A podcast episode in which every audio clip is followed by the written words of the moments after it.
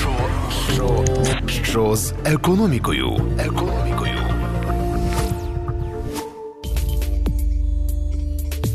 Вітаю! Ви слухаєте подкаст що з економікою на громадському радіо, спільний проект Вокс Україна і Центр економічної стратегії. У нас сьогодні тема Крим важлива, тому не перемикайтесь і слухайте далі. В студії її ведучі Юлія Мінчева з Вокс Україна і Андрій Фотата в Центрі економічної стратегії. З нами сьогодні двоє гостей: Дмитро Горюнов, старший економіст Центру економічної стратегії, а також постійний представник президента України в Автономній Республіці Крим Антон Кореневич. Вітаю, дуже раді е, бачити вас в студії і що ви знайшли час поговорити. З нами про те, яке економічне майбутнє Криму, що там відбувається зараз. а Головне, який план України стосовно того, аби ця окупована територія в якомусь осяжному майбутньому приєдналась і знову стала частиною України. І про економічні аспекти ми поговоримо в наступні півгодини. Вітаю. Е, Антоне, давайте почнемо з вас. Е, нещодавно пройшла одна з найкращих, е, не тільки на мій погляд, а на погляд багатьох журналістів, оглядачів, дипломатична подія. Це Кримська платформа. Дуже багато представників різних країн на неї завітали в Україну, підтримали українські позиції щодо того, щодо тієї окупації, щодо неправомірних дій Російської Федерації, все ж таки, які, на ваш погляд, найважливіші результати цієї кримської платформи, і е, як вона вплинула на українську стратегію відносно Кримського півострова? Доброго дня. Я думаю, що дійсно Кримська платформа як е, ініціатива зовнішньополітична одна з ключових за роки незалежності України. І е, я безумовно дуже радий з того, яким чином у Києві пройшов установчий саміт так, цієї кримської платформи. Завітали 46 делегацій, 43 держави і три міжнародні організації. Всі вони висловили абсолютне слідування політиці невизнання спроб анексії Автономної Республіки Крим та міста Севастополя Російською Федерацією, підтримали суверенітет та територіальну цілісність України. Це все важливо, тому що час іде, вже пішов восьмий рік тимчасової окупації Криму, але дуже важливо, що наші міжнародні партнери дотримуються абсолютно норм і принципів міжнародного права і підтримують е, суверенітет і територіальну цілісність України. Це справді найбільший саміт, який проходив в Україні за часи нашої незалежності. У нас ніколи не було стільки глав держав урядів за одним столом на одному заході, тим більше щодо питань деокупації та реінтеграції Криму. Тому це справді безпрецедентна річ. Дуже важливо, що установчий саміт це лише початок, тобто Кримська платформа як ініціатива рухається, і от буквально Лише вчора у нас була зустріч в офісі президента під головуванням президента, яким чином будемо рухатися далі. Тобто, це це тільки початок, і ми умовно розуміємо, якими треками рухатися далі. Дуже важливо, що установчий саміт завершився підписанням декларації Кримської платформи. А це теж дуже важливий політичний документ, який говорить про те, що остаточна і фінальна мета Кримської платформи це деокупація Кримського півострова. Декларація Кримської платформи важлива тим, що вона містить всі питання, які стосуються тимчасово окупованої території, а не лише окремі галузеві. Що зазвичай відбувається, коли ми говоримо про резолюції міжнародних організацій, бо бо кожна з них стосується окремої галузі, чи то права людини, чи то мілітаризація. Тут у нас все. І це безумовно всеосяжний документ. Ну і третім таким висновком я би зробив те, що а, дуже важливо, що створений офіс Кримської платформи, тобто постійно діюча інституція в складі представництва президента України в Автономній Республіці Крим. І у нас зараз по суті чітко видно а, зовнішній трек Кримської платформи, який куруватиме Міністерство закордонних справ України, і внутрішній трек, який куруватиме представництво президента України в Криму і відповідно офіс Кримської платформи. Ми також говоримо про певний розвиток на внутрішньому рівні, певне заснування певного координаційного механізму. Тож е, робота триває, а початок справді дуже успішний. От ви сказали про те, що буквально нещодавно обговорювалося там наступні кроки України. Які ці кроки, що потрібно зробити в першу чергу, е, яким чином буде ця кримська платформа допомагати Україні в її прагненні змінити ситуацію, змінити статус Криму, змінити доступ українців до тієї території? Е, скажімо так, е, на внутрішньому рівні, по внутрішньому треку, е, є розуміння того, що потрібен певний координаційний механізм, який би збирав представників ключових державних органів і визначав ключові задачі та пріоритети, і визначав ключові проекти, які реалізовуватимуться в межах в рамках діяльності Кримської платформи. На зовнішньому треку безумовно буде продовження роботи з нашими нашими міжнародними партнерами щодо е, продовження е, посилення тиску та санкційного режиму щодо Російської Федерації, і звичайно щодо е, заходів міжнародного характеру проведення на найвищому можливому рівні.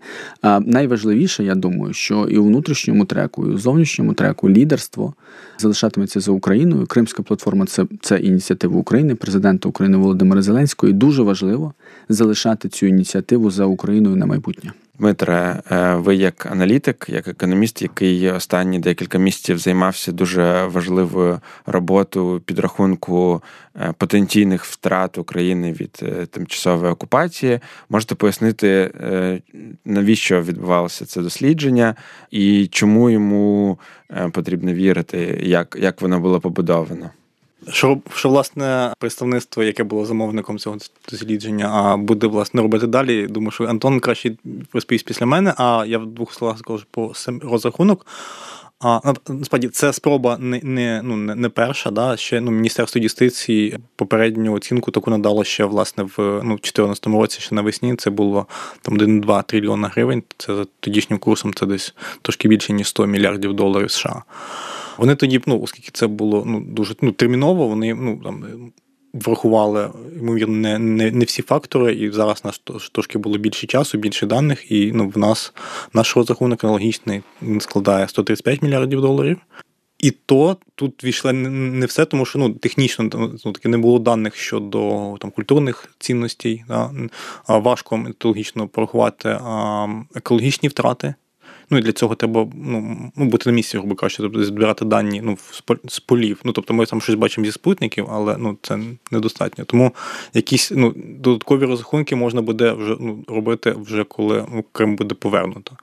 Тому е, конкретно ця цифра вийшла в результаті сумування ну, балансових активів згідно з фінансовою звітністю, ну, власне, юридичних осіб, які були ну, зареєстровані в Криму і там працювали а, державні, приватні комунальні, частина активів е, національних компаній, які знаходилися, ну, це мережеві різні компанії, там, Укртелеком, Укренерго тощо, ну, порти державні. Ну, А також ми порахували вартість основних природних ресурсів, корисних копалин, ну, насамперед ну, вуглеводні, Нафтогаз та випняк, будівельний та металургійний.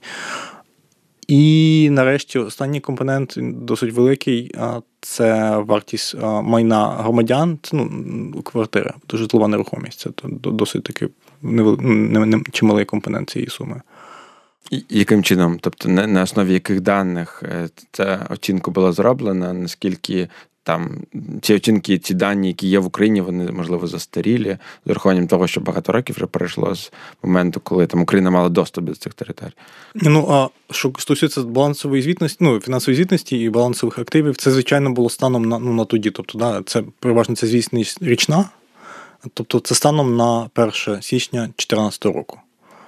А тобто ми не враховували там якоїсь там амортизації, але або але при цьому і навпаки, ми не враховували, що ну, мовно кажучи, якщо це хтось забрав і повинен повернути, то ну можна ну пеню нараховувати, наприклад. Та, ці, ну, ці позови великих компаній, там державних насамперед, які ну зараз ну в судах різних міжнародних інстанціях е, розглядаються. Там це все враховане. Навіть якщо подивитися історію позову Нафтогазу, то там сума поступово росте. Тобто в нас це просто ну, бухгалтерська така сума станом на тоді. А крім а, природних ресурсів, які рахувалися вже ну, типу, за ціною поточною. Ну, а що найбільше в цих там це величезна сума? Я думаю, що наші слухачі просто не представляють там 100... Ну, от, наприклад, з цих 135, власне, 52 мільярда це якраз природні ресурси. Тобто це найбільший компонент. На другий за величиною це е, ну, житлова нерухомість, там 40 40 з чимось мільярдів доларів. І ну, а далі це вже майно вже безпосередньо різних ну, різного роду власників, там, приватних державних. Тобто 14 мільярдів це ну, приватний бізнес, активи приватного бізнесу. Там то, то, то, трошки менше вже ну, держав, ну і там невеличкі компоненти залишаються як ну, там фінансові установи, ну як невеличкі там мільярди доларів, але ну вже не вже не десятки. Да? Це ну, фінансові установи і комунальні підприємства. Антон, скажіть, от ви казали про дипломатичний рівень е, кримської платформи, чи є там юридичний рівень, і чи е, яким чином ці оцінки можуть допомогти Україні з точки зору юридичних справ, які пов'язані з Кримом? Ну, юридичний рівень він в справі деокупації та реінтеграції Криму був е, і є е, безумовно, і буде, допоки ми не повернемо контроль над тимчасово окупованою територією. І знаєте, є така стала вже фраза про те, що Росія веде проти війну е, проти України війну, да, Russian warfare, Україна веде lawfare, правову війну проти Російської Федерації всіма можливими засобами, і тому безумовно захист. Е, державних інтересів у різних е, міжнародних юрисдикціях, судах, таких як Міжнародний суд, ООН, Європейський суд з прав людини, Міжнародний трибунал з морського права, арбітражі е, різного виду в різних містах. Це все безумовно дуже важливий трек. І це те, що треба робити, тому що ми маємо бути готовими до дня Х, який настане. День Х обов'язково настане. Кожна окупація завершувалася, і, врешті, філософське зло не може тривати вічно. Е, нам треба бути максимально готовими до того моменту, коли цей день Х настане, в тому числі мати готові рішення судів щодо відповідальності Російської Федерації за е, правопорушення, які вона здійснила. Ем, і треба бути готовими до того, що треба пред'являти Російській Федерації ці рішення до виконання. І так само нам треба бути готовими мати е, зафіксовано і задокументовано повне портфоліо порушень Російської Федерації, навіть тих, які не війшли в різні судові установи та інстанції, так а в цілому мати повну цей фактаж порушень з боку Російської Федерації. Це стосується порушень прав людини, це стосується і е, вчинення найтяжчих міжнародних злочинів. Це стосується безумовно і втрат держави Україна від неможливості користуватися своїм. Тобто ми не говоримо про те, що ми це втратили, тому що ми це просто тимчасово не можемо використовувати, бо воно наше. Але безумовно на день Х ми маємо бути готові показати скільки ми втратили і скільки Російська Федерація буде змушена компенсувати у межах здійснення своєї міжнародно-правової відповідальності нам шкоди. Тому такі дослідження є важливими, тому що вони дають нам можливість розуміти про який характер, по-перше, цифр ми можемо говорити. По-друге, що не менш важливо, про складники, так тобто з чого ці цифри складаються, з яких компонентів складається ця тимчасова неможливість отримувати відповідну, е, відповідний е, профіт, так, відповідно від діяльності. І тому, безумовно, це все в рамках цього правового напряму, в напряму warfare, лофер, так воно власне для нас безумовно є важливим. І в рамках Кримської платформи, безумовно, цей трек буде опрацьовуватися і надалі. Він нікуди не зникне. Наскільки взагалі тема судів була активною під час кримської платформи, які про які там справи, про які напрямки найбільше говорили, і взагалі можливо не тільки про юридичні питання, тобто які взагалі ключові були фокуси е, пов'язані з тим, тому що я розумію, що є там глобальна едженда пов'язана з відносинами там України, Росії, світу і відношення до окупації, і так далі, але є якісь такі поточні точні важливі питання, які пов'язані з Кримом, на які потрібно давати відповідь. Тобто, про що була така більш деталізована розмова? Ну знову ж таки, якщо ми говоримо про кримську платформу як про ініціативу, яка складається з багатьох елементів, то безумовно правова війна та правові е, правові засоби захисту в ній присутні. Установчий саміт Кримської платформи, який пройшов 23 серпня, так це оцей наріжний камінь. А і безумовно він був більше дипломатичним заходом і більше стосувався, скажімо так, ще раз підтвердження політики невизнання спроби анексії Криму е, Російською Федерацією і е, підтвердження того, що світ, міжнародне співтовариство, зокрема 46 делегацій, які приїхали в Київ на на саміт, чітко розуміють і усвідомлюють ті порушення, які Російська Федерація вчиняє в Криму. В цілому ж, якщо дивитися на декларацію Кримської платформи, то вона там складається з як я вже сказав, з усіх елементів, тобто там є все, що стосується наслідків та проблем, які пов'язані з тимчасовою окупацією Криму Російською Федерацією. Це і порушення прав людини, це і екологічні, і економічні аспекти, це і культурні цінності, це і мілітаризація стабілізація, це і безпека судноплавства, і відповідно Чорне Азовське е, моря, і питання Керченської протоки. Тобто, все в ній закладено. І відповідно, якщо її розшити, то всі ці елементи там можна побачити. І безумовно, по кожному з цих елементів ми можемо говорити про застосування міжнародних судів та установ. Сьогодні, звичайно, ключові три інституції для нас це відповідно міжнародний суд ООН, де у нас є міждержавна скарга України проти Росії щодо можливого порушення Російською Федерацією двох е, конвенцій ООНівських, зокрема про ліквідацію всіх форм расової дискримінації, якраз стосовно щодо Криму, і про заборону фінансування тероризму щодо подій на Донбасі. Друга юрисдикція це Європейський суд з прав людини і декілька міждержавних скарг України проти Російської Федерації. В ньому та багато сотень тисяч скарг щодо Криму та Донбасу з боку громадян. І третя, найважливіша для мене особисто юрисдикція це міжнародний кримінальний суд у Газі, коли ми говоримо про відповідно відповідальність індивідів е, за найтяжчі міжнародні злочини, зокрема злочини проти людяності та воєнні злочини. Але є й інші, ну не менш важливі. Це просто така трійка, тріо, знаєте, про яку найбіль про які найбільше говорять. Але є, як ми вже говорили, міжнародний е, міжнародний трибунал е, з морського права, є арбітражі. Тому тут все важливе і важливо дійсно, щоб по кожному з цих напрямків, щоб кожне питання Криму пов'язане з тимчасовою окупацією Криму, було задокументоване, зафіксоване, і ми вжили всіх можливих засобів правового захисту. Наскільки Україна зараз е, успішна в, в, в цій правовій боротьбі? Я думаю, що ми все робимо правильно в цілому. І, е, звичайно, ми розуміємо, в е, англійською в міжнародному праві є такий вислів «Wheels of Justice», та колеса правосуддя. Так от в міжнародному праві оці «Wheels of Justice» в діяльності міжнародних судів не завжди дуже швидко е, крутяться. Це треба розуміти. Тому тут швидких рішень з дня на день очікувати не можна і не варто. Але та стратегія, яку обрала держава, я думаю, що зрештою приведе нас до того, що нам потрібно рішення на користь України, і відповідно потім підготовка до дня Х і до виконання цих рішень Російської Федерації.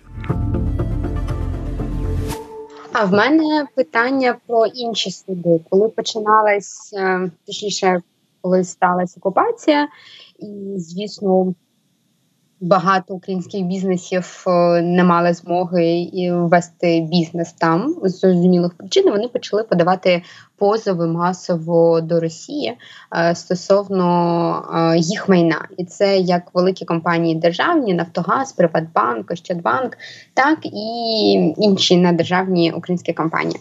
Дмитре, чи можете ви прокоментувати наскільки такий елемент там? Боротьби і е, досягнення, хоча б якоїсь справедливості працює. Чи знаєте ви е, який там стан? Я знаю, що там в 2019 році були повідомлення, що арбітраж е, з одного боку задовольнав е, і позови Приватбанку, і позови Нафтоба, е, Нафтогазу.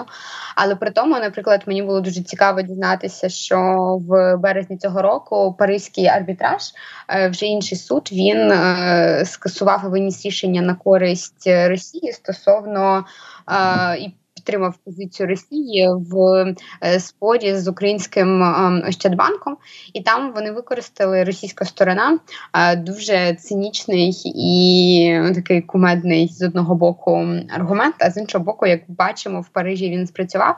Що активи Ощадбанку, які знаходились в Криму, і щодо яких е, є позов були побудовані за часів е, радянського союзу, тоді коли Україна і Росія була однією державою юридичною, тому немає е, права, ну тобто не, не, не є е, в дії.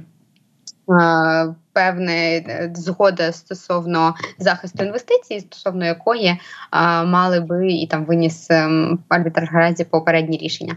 Як можете прокоментувати таку вільну бізнесу українського з Росією за свої активи в Криму? Ні, це безумовно треба робити. Просто знову таки треба розуміти, як вже згадав Антон, що це ну це дуже довгі процеси. Той же ну ці ці всі, принаймні за великими гравцями, там ну, Приватбанк, Ощадбанк, Нафтогаз, ці позови вони тривають. Ну здається, ще власне з 2014 року. І там ну це дуже довго. Там просто навіть склад суду можуть можуть збирати докупи там рік, півтора. Ну тобто це, це дуже довго. Якісь якісь будь-які дрібниці, які там є дискусійними, вони відкидають там кожен процес там на півроку, на рік. Ну це це, це дуже довго. А щодо ну рішень, от ну те, що ви сказали про використання от, ну, так локальності, що це що це була не Україна. Ну, ми розуміємо, що таке, що це це просто формальний привід. Так, е, е, як юридична особа, ну Український державний Ощадбанк є правонаступником, да, ну тобто частиною колишнього Збірбанка радянського союзу. Формально це так, але ми розуміємо, що ці активи, що таке активи? Це власне ну, видані кредити. Да, Вони видані вже, ну вони видані не тоді, вони видані зараз. Ну на увазі, ну не зараз, а вони, вони видані за законодавством України да, в роки незалежності України. Тобто ці конкретні активи, щодо яких ну щодо суми яких йде позов, вони не створені за радянського союзу. Окей, тобто, ну це це все просто з іншого боку, ну суд. Ну, він знов таки, навіть якщо б він навіть не не, не прийняв би цей аргумент, ну це все це, це, ну, як мінімум, так вони розраховували, що просто затягнути. А тут навіть якось так вийшло, що ну прийняв. Звичайно, ми, ми ну, наша сторона апелює, і це буде з часом буде відкинуте, але знов таки це все просто від, відкладає. Тобто, звісно, вони вони не збираються платити, ну принаймні зараз і просто використовують всі інструменти, щоб просто це все затягнути. Ну ну є кажу, в міжнародній практиці є прецеденти, коли навіть просто вже є остаточні рішення, але є ну так суверенний імунітет, немає інструментів. ну, Збити з ну, винуватої сторони якісь гроші, тому що це це незалежна держава, да, це це в межах країни там по по, ну, по відношенню до громадянина або до компанії можна застосувати якісь там силові способи. А ну це держава. Ну, Якщо кажуть, чуваки, ви там винні нам стільки-то мільярдів доларів. Ну окей, все. Ну, Ми не ми не відомо. І що? Ну, нічого. Тому ну, це складно. Е, які ще важливі речі пов'язані з Кримом, е, пов'язані з е, втратами Криму важливо зробити? Які дії 100% е, мають там бути заплановані на цей рік, на наступний рік, на ваш погляд? Безумовно, те, що каже Дмитро, е, це важливий момент. Дійсно, в міжнародному праві е, не можна примусити да, суб'єкта. Немає виконавчої служби, яка прийде там і здійснить там якусь виїмку майна чи ще щось для того, щоб реалізувати а, це. Арештує кошти. Але є, але є інші моменти. Да, Є національні суди, є Нью-Йоркська конвенція про рішення міжнародних арбітрів арбітражів. Тобто, навіть якщо рухатися, як я вже казав, безумовно, ці всі фактори треба враховувати, але нам треба мати ці цифри і нам треба мати ці рішення. Нам треба все складати е, елемент до елемента, щоб бути готовими не голослівно, а конкретно цифрами і фактами говорити про відповідальність держави окупанта Російської Федерації, яка обов'язково настане знову ж таки, в цьому ніхто не сумнівається. Щодо економічних питань, безумовно, вони є важливими в контексті деокупації та реінтеграції Криму, і тут е, вони є складовою частиною стратегії деокупації та реінтеграції Криму, дуже важливого документу, який ми нарешті маємо. В березні він був прийнятий на засіданні РНБО і введений в дію указом президента України. Там чітко сказано, що, наприклад, там соціально-економічний розвиток територій, які межують з тимчасово окупованою територією, є одним з пріоритетів політики держави з деокупації та реінтеграції Криму. Тож це, я думаю, один з ключових факторів. Так дійсно розвиток прилеглих територій, розвиток сервісів, послуг, економічне зростання там, зокрема на Херсонщині, в південних її районах, є дуже важливими, тому що це перше, що бачать наші громадяни, е, коли вони перетинають тимчасову адмінмежу. Я думаю, що дуже позитивно, оскільки в нас економічно сьогодні така програма, так говорити про те, що ми нарешті скасували ганебний закон про вільну економічну зону Крим, який насправді не був законом про розвиток економіки, який просто надавав можливість олігархічному бізнесу працювати в окупації в правовому режимі держави-окупанта і мати подвійну юрисдикцію, подвійну реєстрацію і платити податки окупантам законно. І це була така, як safe haven, та це був такий, як їхній захист. Тому те, що ми і це було і рішення президента, і народні депутати внесли цей законопроект.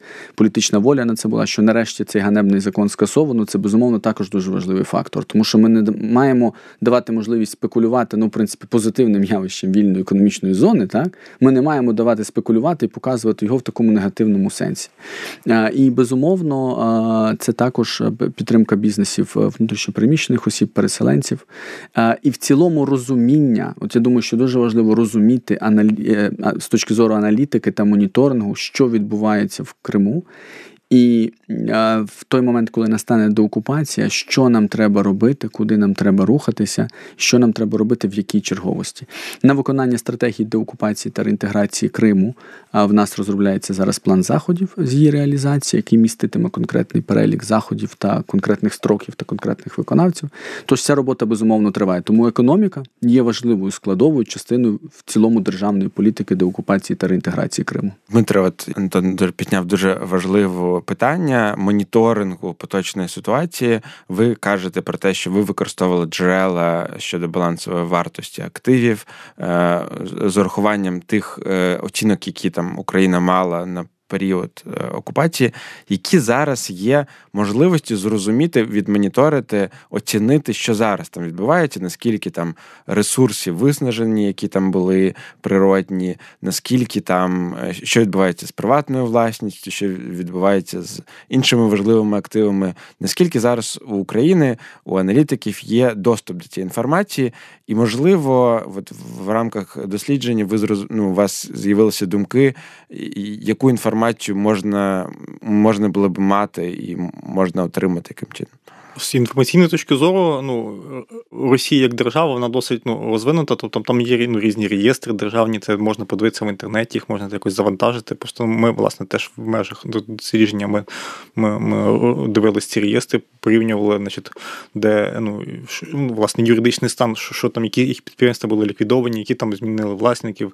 А те саме стосується ну, ФОПів, в них це називається індивідуальний підприєматель. Тобто ми дивилися, скільки скільки ну, вже зареєструвалося за новими законами, хто з них були ті ж самі, хто вже ну, ну хто хто були ФОПом в Україні, а хто а хто це якісь нові, можливо, якісь ну, е, вже ну, якась е, хвиля міграції була да, з, з материкової частини Росії. Тобто ну, це можна подивитись на, насправді. А можна ну, такі всі ці документи щодо націоналізації, ну це все, ну. Це ці всі рішення вони не не є публічні, знов таки, тому це все ну, в даному випадку це трошки нам спрощує роботу щодо фіксації всіх, тому що вони то вважають за їх законом, це типу законно, тому вони це не приховують. Вони це ну, ну це повністю воно кожного місяця в реєстрах, вони місяця в нормативних нормативній базі. Це все ну це все є, воно публічно в інтернеті можна завантажити і зберегти і аналізувати. Тому тут вони трошки спустили на роботу. Ну а Антон, можливо, є щось, якась інформація, яка там не публікується, не публічна, і яка для України важлива для того, щоб е, моніторити повноцінну ситуацію. Е, я думаю, я погоджуюся з Дмитром, що в цілому у нас, е, навіть не маючи доступу до тимчасово окупованої території, маючи доступ до відкритих джерел і спілкуючись з кримчанами постійно, ми маємо розуміння того, що там відбувається і як воно відбувається. Безумовно, є та інформація, яка не є відкритою. Вона стосується військової діяльності держави-окупанта, вона стосується, зокрема, да, там різних питань життєдіяльності зокрема господарської, військових складників, правоохоронних органів. Безумовно, ці речі е, вони недоступні широкому загалу. Безумовно, в нас є інші скажімо так, способи взнавати, яким чином там все відбувається, але та ця інформація її нема. Але в принципі, знову ж таки, е, будучи е, аналітиком, будучи експертом і маючи час натхнення та бажання зрозуміти, що і як відбувається в Криму, для чого абсолютно є можливість. Е, дякую. Насправді дуже надихаюча розмова. От якщо порівняти там, хоча б два роки тому, деякі в общем, багато років тому е, було значно менше розуміння того, що Україна, які мають Україна має інструменти, щоб вплинути на ситуацію, щоб повернути ситуацію навколо Кримського півострову в міжнародний порядок денний. Зараз ми бачимо, що є певні якісь кроки, які мають вплив про Україну говорять, про її ініціативу говорять. Іноземні країни приїжджають і висловлюють свою підтримку. Це дуже позитивний крок. Сподіваємося, що е, ця активність вона буде наростати, і Україна зможе використати е, цю платформу для того, щоб справді е, почати, щоб рух до зміни статусу Кримського півострову, повернення його е, до України він прискорився, почав бути більш активним. Е, дякуємо, що е, долучилися до нашого подкасту. З нами був Дмитро Горінов, старший економіст Центру економічної стратегії, та Антон Кореневич, постійний представник президента України в Автономній Республіці Крим. Це була передача що з економікою. Слухайте нас на громадському радіо кожну суботу 19.00, а також на Google платформах, на діджитал платформах Google Podcast і Apple Podcast. Що з економікою? Що з економікою на громадському радіо?